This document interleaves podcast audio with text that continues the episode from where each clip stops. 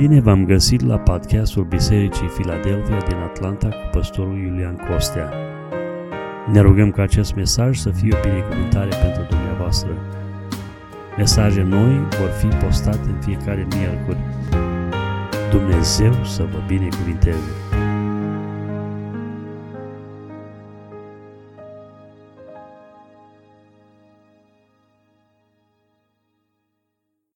Iubiți și surori, pe toți cei care aveți Scriptura cu dumneavoastră, vă invităm să deschidem la Genesa, capitolul 12, din unde vom citi câteva versete. Genesa, capitolul 12, citim versetele 1 până la 3. Domnul zisese lui Avram, ieși din țara ta, din rudenia ta și din casa tatălui tău și vină în țara pe care ți-o voi arăta. Voi face din tine un neam mare și te voi binecuvânta. Îți voi face un nume mare și vei fi o binecuvântare. Voi binecuvânta pe cei ce te vor binecuvânta și voi blestema pe cei ce te vor blestema. Și toate familiile pământului vor fi binecuvântate în tine. Amin. Iubiți frate și surori, în seara aceasta, revenind la seria de mesaje Se poate, vreau să împărtășesc cu dumneavoastră un mesaj legat despre Avram, mesaj pe care l-am intitulat Se poate să trăiești sfânt într-un mediu idolatru. Chiar dacă ai fost influențat de un mediu idolatru, se poate trăi sfânt pentru Dumnezeu. Și aceasta învățăm de la Avram. Personajul acesta în Scriptură este um, foarte cunoscut și uh, cred că toți cei care suntem aici, chiar dacă cunoștințele noastre teologice sunt la nivel de școală duminicală, suntem capabili să spunem câte ceva despre omul ăsta. Uh, e un om de, despre care Cuvântul lui Dumnezeu vorbește foarte mult și pe care îl găsim prezentat într-o mulțime de ipostaze. Cel mai uh, pronunțat și cel mai uh, puternic mesaj pe care noi îl găsim despre omul acesta în Scriptură este că el uh, a lăsat un exemplu prin credința pe care a trăit-o înaintea lui Dumnezeu. Și în felul acesta s-a distins între toți oamenii care au trăit vreodată pe fața pământului ca fiind părintele tuturor credincioșilor. Ne rugăm Domnului ca Dumnezeu să ne ajute să ne uităm la omul acesta și în seara aceasta să ne aducem aminte că se poate. Uh, noi când vedem, uh, când vedem aceste personaje din Scriptură, ne gândim uh, că ei sunt mari sfinți, ei sunt niște oameni care au fost foarte puternici și, drept urmare, e normal că ei au, ei au avut rezultate extraordinare. Să nu uităm că despre Ilie, unul dintre cei mai mari proroci ai Vechiului Testament, Noul Testament ne spune că a fost un om supus acelorași slăbiciuni ca oamenii tari, nu? Ca și noi. E bine, să nu credem că Avram a fost extraterestru, a fost o persoană venită, eu știu de pe ce planetă, și care, pentru care a picat ca o mănușă credința în Dumnezeu. Nu, Avram a fost un om ca și noi. Uh, citind despre Avram, uh, încercând să caut puțin despre mediul idolatru în care el a crescut, am găsit în tradiția evreiască, tradiția rabinică, o explicare a cuvântului din paragraful precedent, în care cuvântul Dumnezeu ne vorbește despre familia lui Avram. Iosua, în capitolul 24, versetul 2, ne spune despre Terah că a fost un închinător la idoli, tata lui Avram. Spune că Terah, dincolo de râu, se închina la idol. Asta spune Iosua despre tatăl lui Avram. Și îl îl prezintă ca fiind un închinător la idol.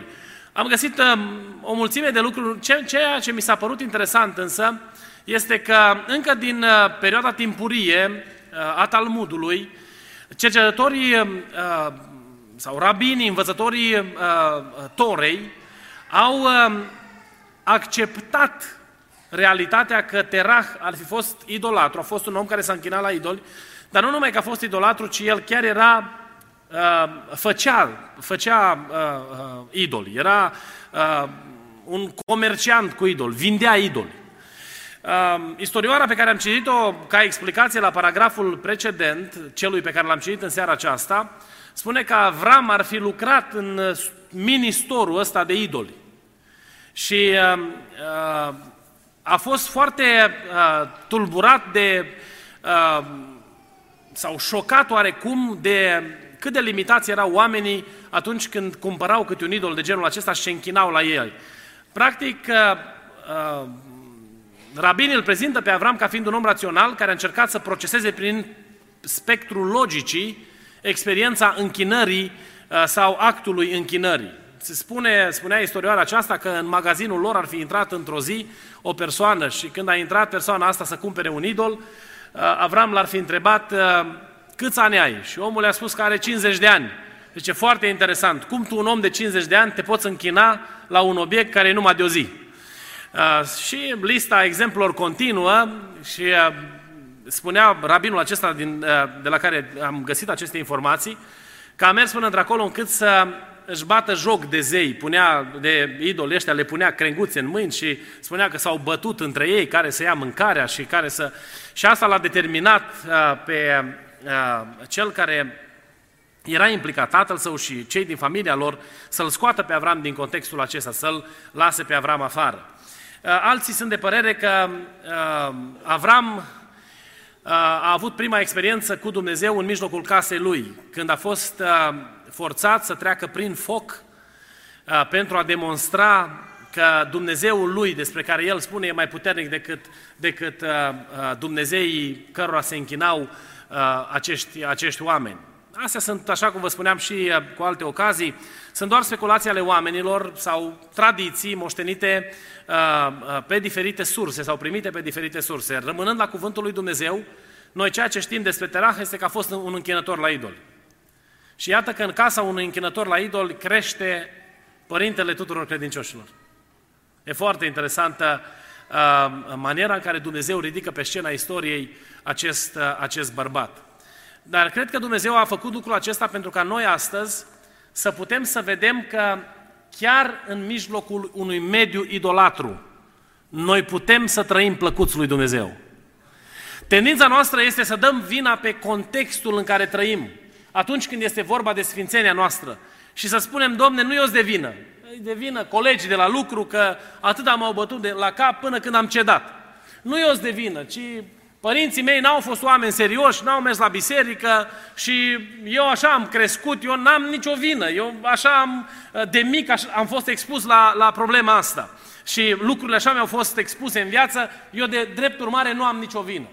Ceea ce ne spune cuvântul lui Dumnezeu în experiența lui Avram este că se poate să trăiești sfânt chiar dacă în jurul tău mustește idolatria. Pentru că dacă te lași atins de puterea lui Dumnezeu, Dumnezeu binecuvintează viața ta, îți dă experiențe supranaturale cu El și mai mult decât atât îți dă harul să poți lucra împreună cu Dumnezeu. Se poate să trăiești sfânt, chiar în mijlocul unui mediu idolatru. Noi astăzi nu mai mergem pe la magazine să găsim idolași la care să ne închinăm, chiar dacă, spre surprinderea noastră, mai găsim case în care oamenii au idoli.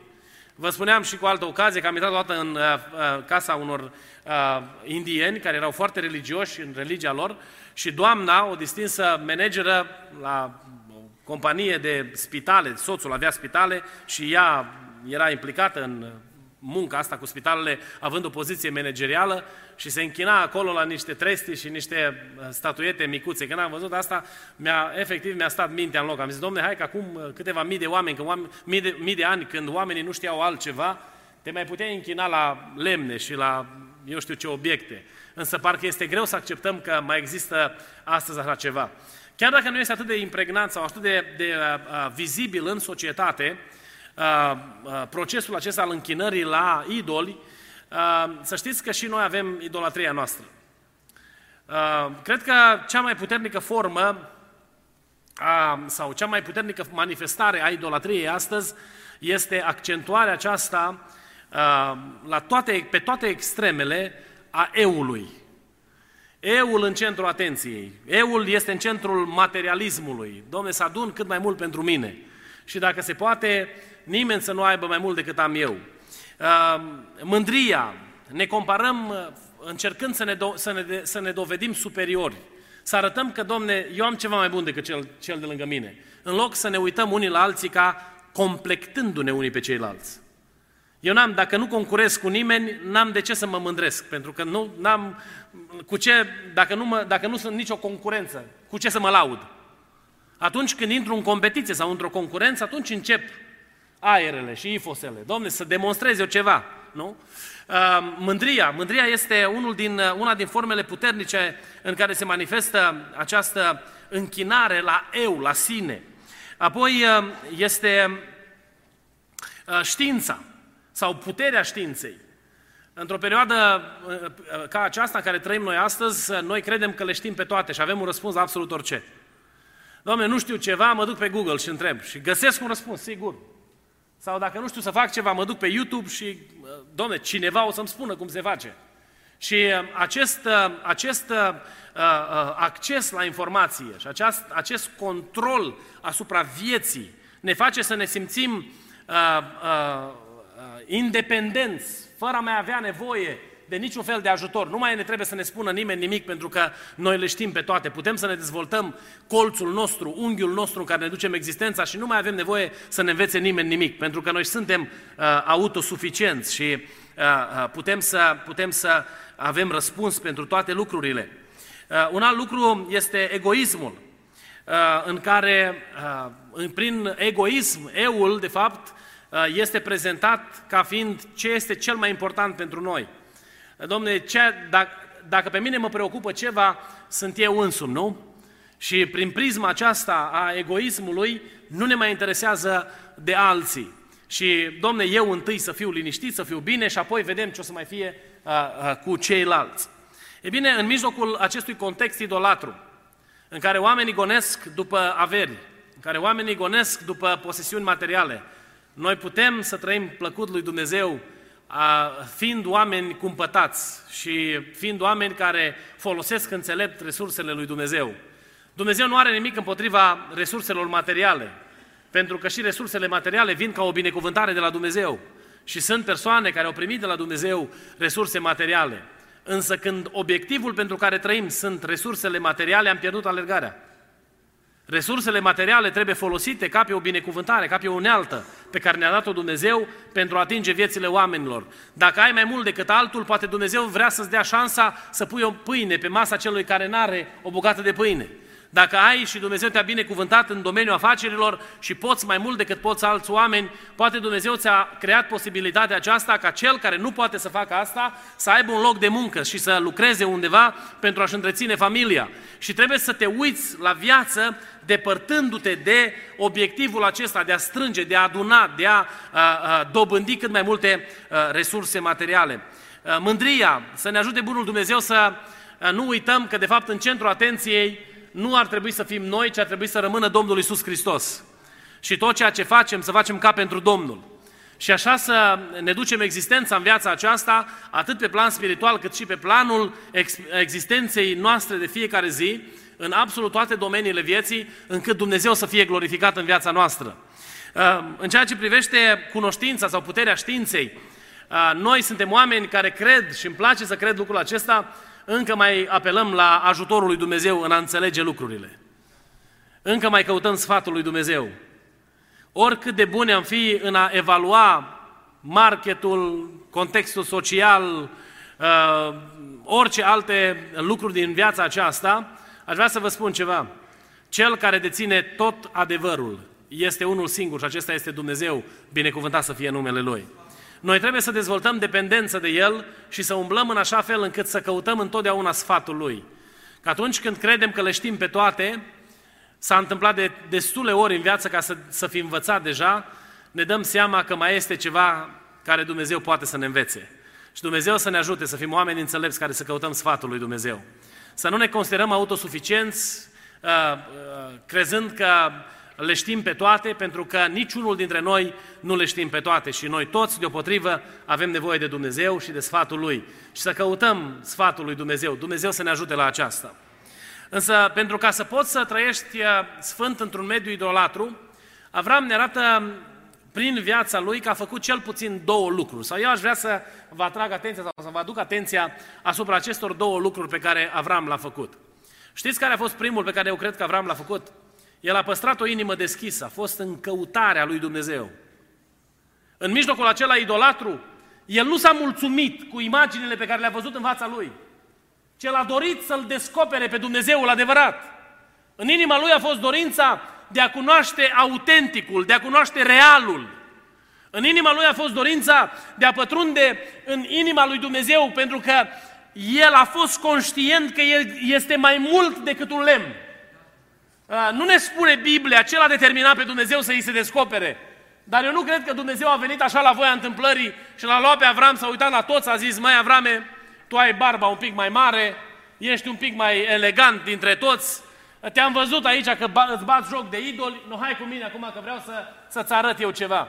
Eu cred că Avram a avut dorința aceasta să îi se descopere Dumnezeu. Și Dumnezeu vine pe fondul setei, dorinței omului. Uh, Biblia ne-l prezintă chiar pe Domnul Iisus Hristos în cartea Apocalipsei ca stând la ușă și bătând. Dar El așteaptă ca noi să deschidem ușa. El nu va intra niciodată abuziv în viața unui om. Acesta este principiul pe care îl găsim în lungul și în latul Scripturii. Ori Dumnezeu nu o să vină în inima noastră dacă noi nu păstrăm sau nu căutăm cu sinceritate descoperirea Lui. Uh, uh, mă uit la generația tânără și mă rog lui Dumnezeu ca Dumnezeu să îi binecuvinteze cu experiențe autentice. Și eu întotdeauna îi încurajez să se roage, să-i ceară lui Dumnezeu, ca Dumnezeu să le descopere lor. Când ajung în anumite situații de dificultate în viață, să-L pună ei pe Dumnezeu la încercare. Pentru că așa cum Dumnezeu s-a ocupat de noi, se ocupă și de copiii noștri, binecuvântat să fie numele Lui. Și o inimă deschisă la a cunoaște părtășia cu Dumnezeu este binecuvântată de descoperirea lui Dumnezeu. Biblia spune că cel care caută găsește și celui care bate îi se deschide. Pentru că ăsta este Dumnezeul pe care noi îl slujim. Lăuda să fie numele Lui. Avram, pentru ca el să poată trăi sfânt într-un mediu idolatru, el a păstrat în inima lui dorința descoperirii lui Dumnezeu, dorința de a cunoaște mai mult din Dumnezeu. Chiar și la conferința aceasta pastorală se punea o întrebare legată de experiența botezului cu Duhul Sfânt. Și aceeași veche întrebare cu care ne lovim de o grămadă de ori în experiența de fiecare zi a Bisericii Domnului. E nevoie de botezul cu Duhul Sfânt ca să fim mântuit. Păi în loc să mă rog, Doamne, păi după ce am primit botezul, mai dăm și darul. Doamne, știu că scrii în Scriptură că există daruri de manifestare supranaturală. Doamne, vreau să-mi dai și mie un dar. După planul pe care Tu l-ai, vreau să lucrez pentru Tine. Să-i spui lui Dumnezeu, Doamne, vreau mai mult din neprihănirea Ta.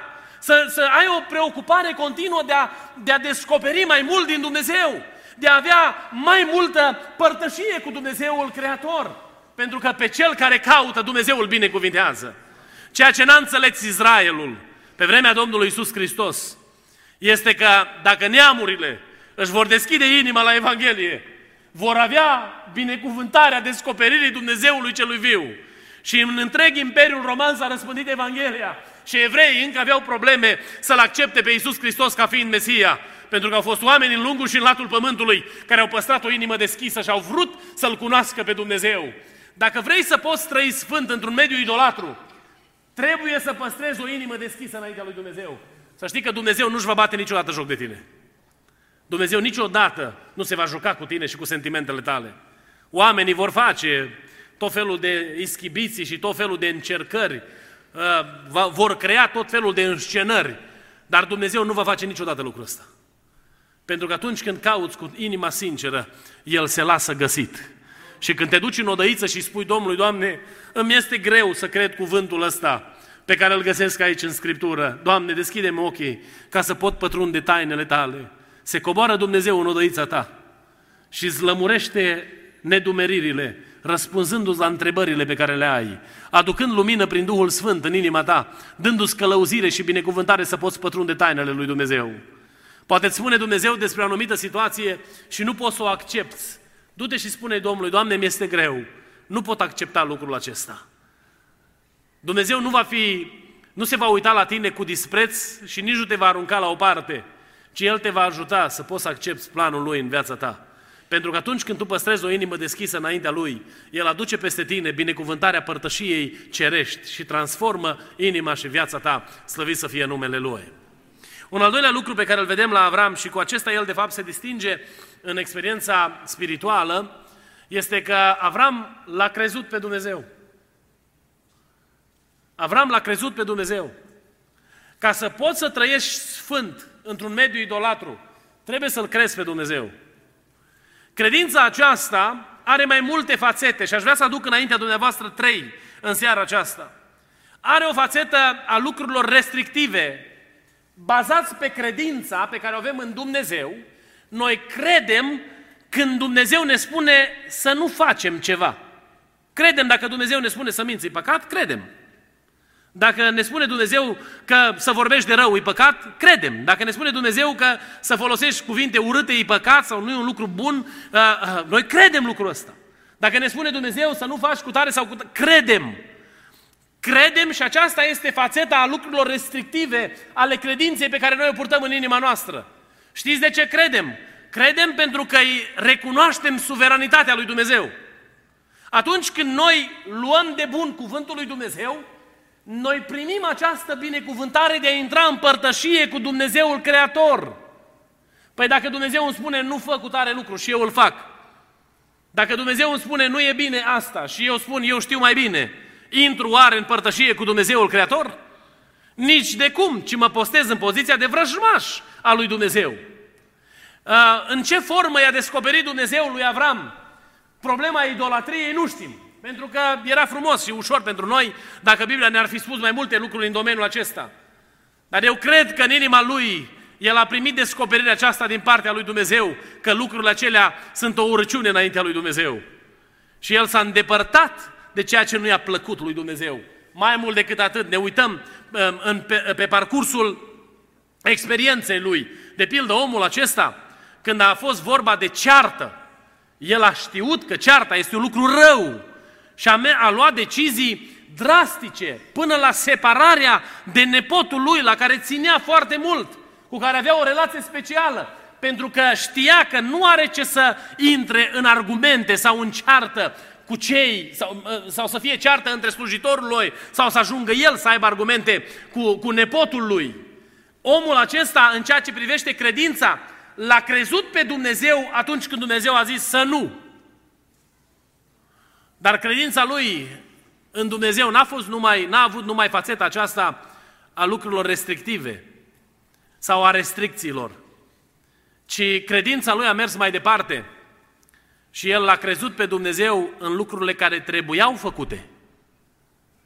Mă uit uh, uneori la viața noastră de credință și sunt uh, așa copleșit uh, uneori când îmi dau seama cât de mult efort cheltuim în a ne abține să nu facem ce este rău.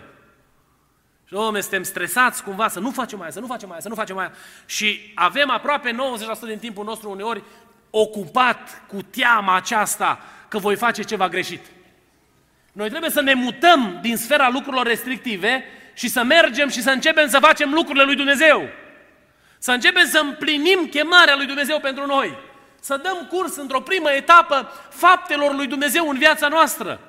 Noi nu ne putem separa de idol, să trăim o viață sfântă înaintea lui Dumnezeu, plăcută lui Dumnezeu în mijlocul acestei lumi. Dacă noi nu împlinim chemarea lui Dumnezeu, să ne uităm pe, pe paginile Sfintelor Scripturi și să vedem ce fac oamenii duhovnicești, să le urmăm exemplu și să împlinim faptele lui Dumnezeu în viața noastră. O, Doamne, ajută-ne la lucrul acesta! Mai mult decât atât, să căutăm la nivel personal descoperirea lui Dumnezeu cu privire la lucrurile pe care Dumnezeu vrea ca noi să le facem în mod specific.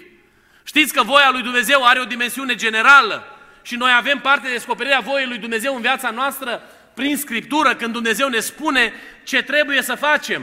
Și învățăm, de exemplu, sfințenia, e voia lui Dumnezeu. Și nu trebuie să vină Dumnezeu să-mi spună mie lui Iulian, Iulian trebuie să te sfințești, că aia e voia mea pentru tine. Pentru că eu știu din Scriptură că asta e voia lui Dumnezeu, pentru noi toți deopotrivă.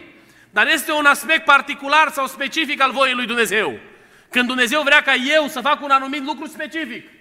Și dacă ar trebui să le scriem pe alea care ne-au cerut Dumnezeu în mod specific să le facem, nu știu cât de lung ar fi lista noastră. Să spună Dumnezeu, vreau să faci lucrul ăsta.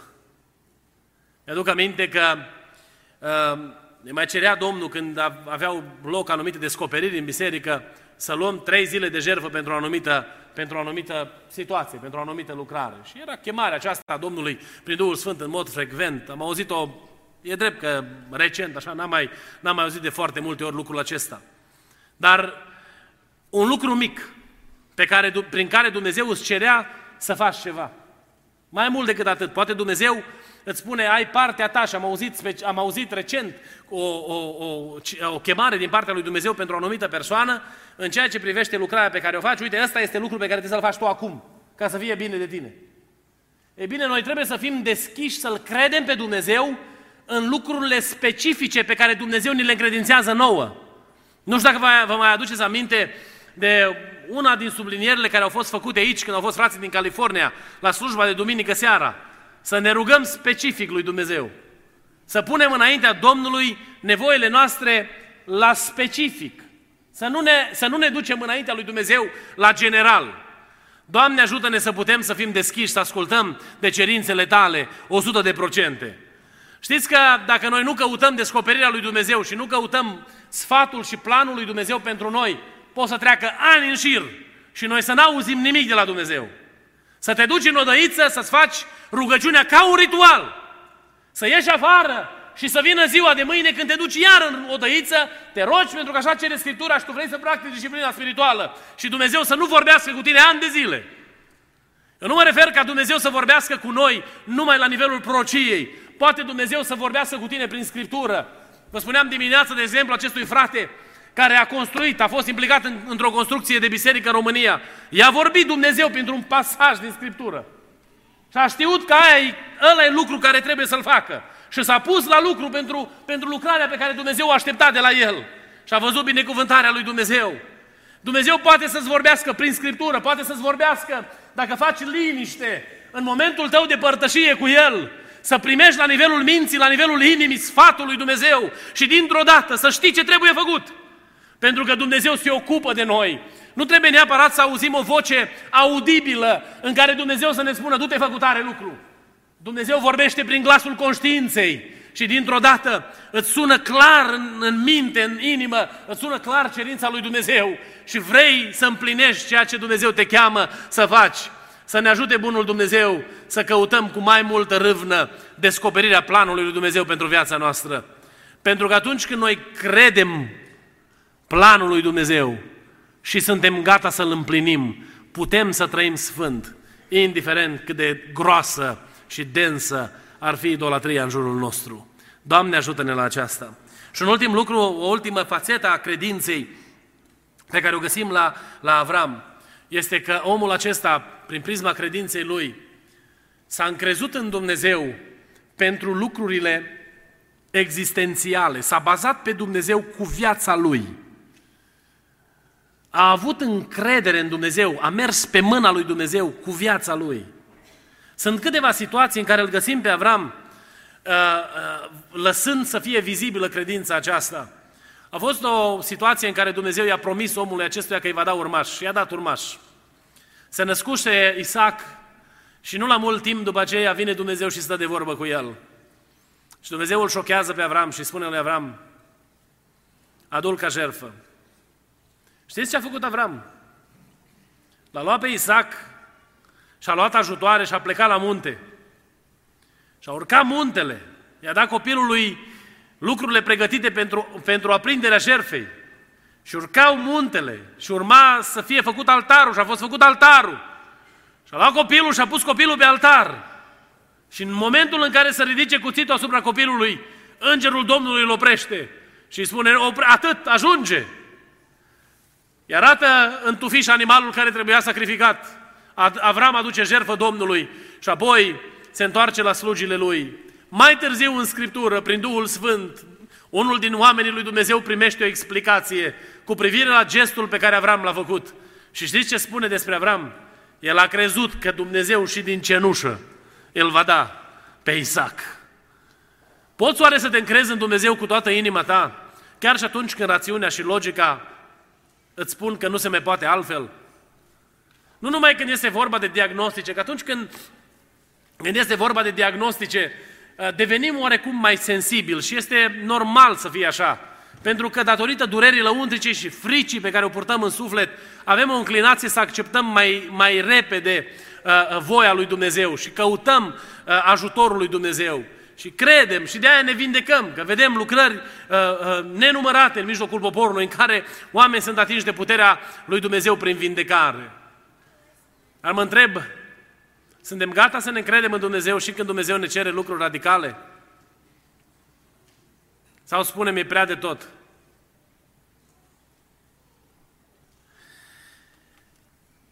Avram, într-o altă circunstanță,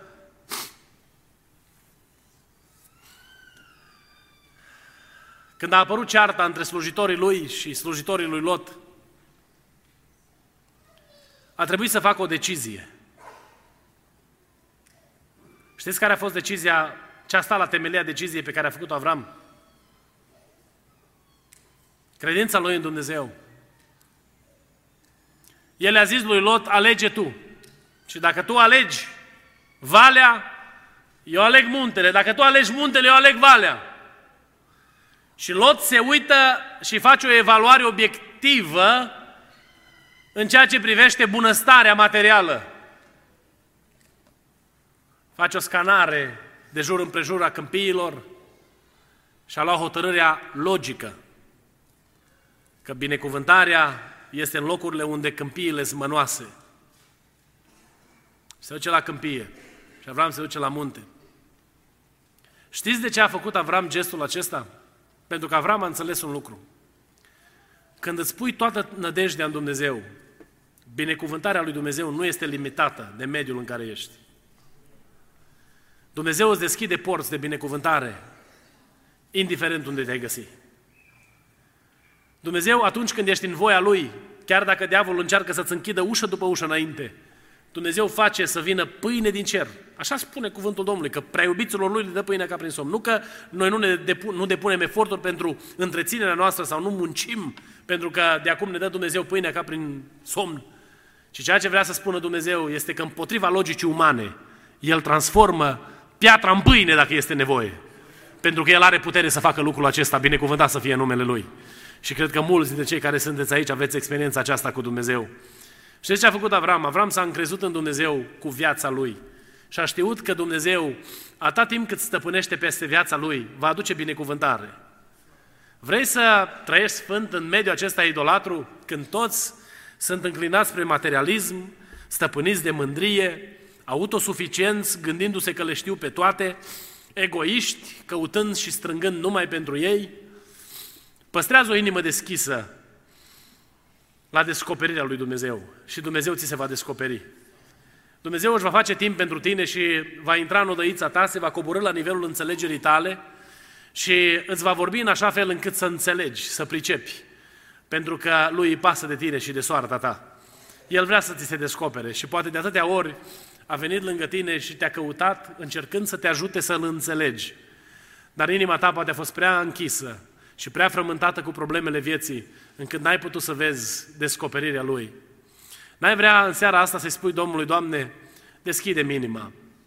deschide inima, deschide ochii, Doamne, vreau să te văd pe Tine, vreau să văd puterea Ta mai mult în viața mea și prin ceea ce sunt și fac, Doamne, vreau să fii proslăvit Tu în viața mea. Ai credință în Dumnezeu. Dacă vrei să trăiești sfânt într-un mediu idolatru, încrede-te cu toată inima în Domnul. Crede-L pe Dumnezeu. Când Dumnezeu îți spune să te oprești de la anumite lucruri, crede-L pe El. El știe ce este mai bine pentru tine. Sunt oameni care au o problemă dacă Dumnezeu le spune să se depărteze de alcool sau să lase țigările la o parte, că li se pare că, caman, trăim într-o lume civilizată și noi acum înțelegem că de fapt un pahar nu e nicio problemă, nu? Dacă Dumnezeu îți spune că vinul când curge și face mărgăritare, ia mințile oamenilor și face ca privirile tale să se îndrepte după femeia altuia sau după bărbatul altuia, alteia, sau îți spune că te face să râvnești la bunurile celor din jurul tău, Dumnezeu îți spune că nu e bine să consumi alcool. Și dacă Dumnezeu îți cere asta, poți să-L crezi. Poți să-i spui Domnului, Doamne, cred asta. Aș putea continua cu o grămadă de alte lucruri pe care ne le cere Dumnezeu. Și mă rog lui Dumnezeu ca Dumnezeu să ne ajute să fim oameni care să-L credem pe Dumnezeu, crezând cuvântul Lui. Suntem gata să, să fim gata să împlinim chemarea, cerințele lui Dumnezeu pentru viața noastră. Pentru că în felul acesta vom putea să rămânem în picioare, să ne încredem în El cu tot ceea ce suntem, cu viața noastră, cu sufletul nostru, cu suflarea noastră. Vă chem să ne ridicăm în picioare, grupul de laudă e pregătit să, să aducă înaintea noastră o cântare. Vom conclude seara aceasta.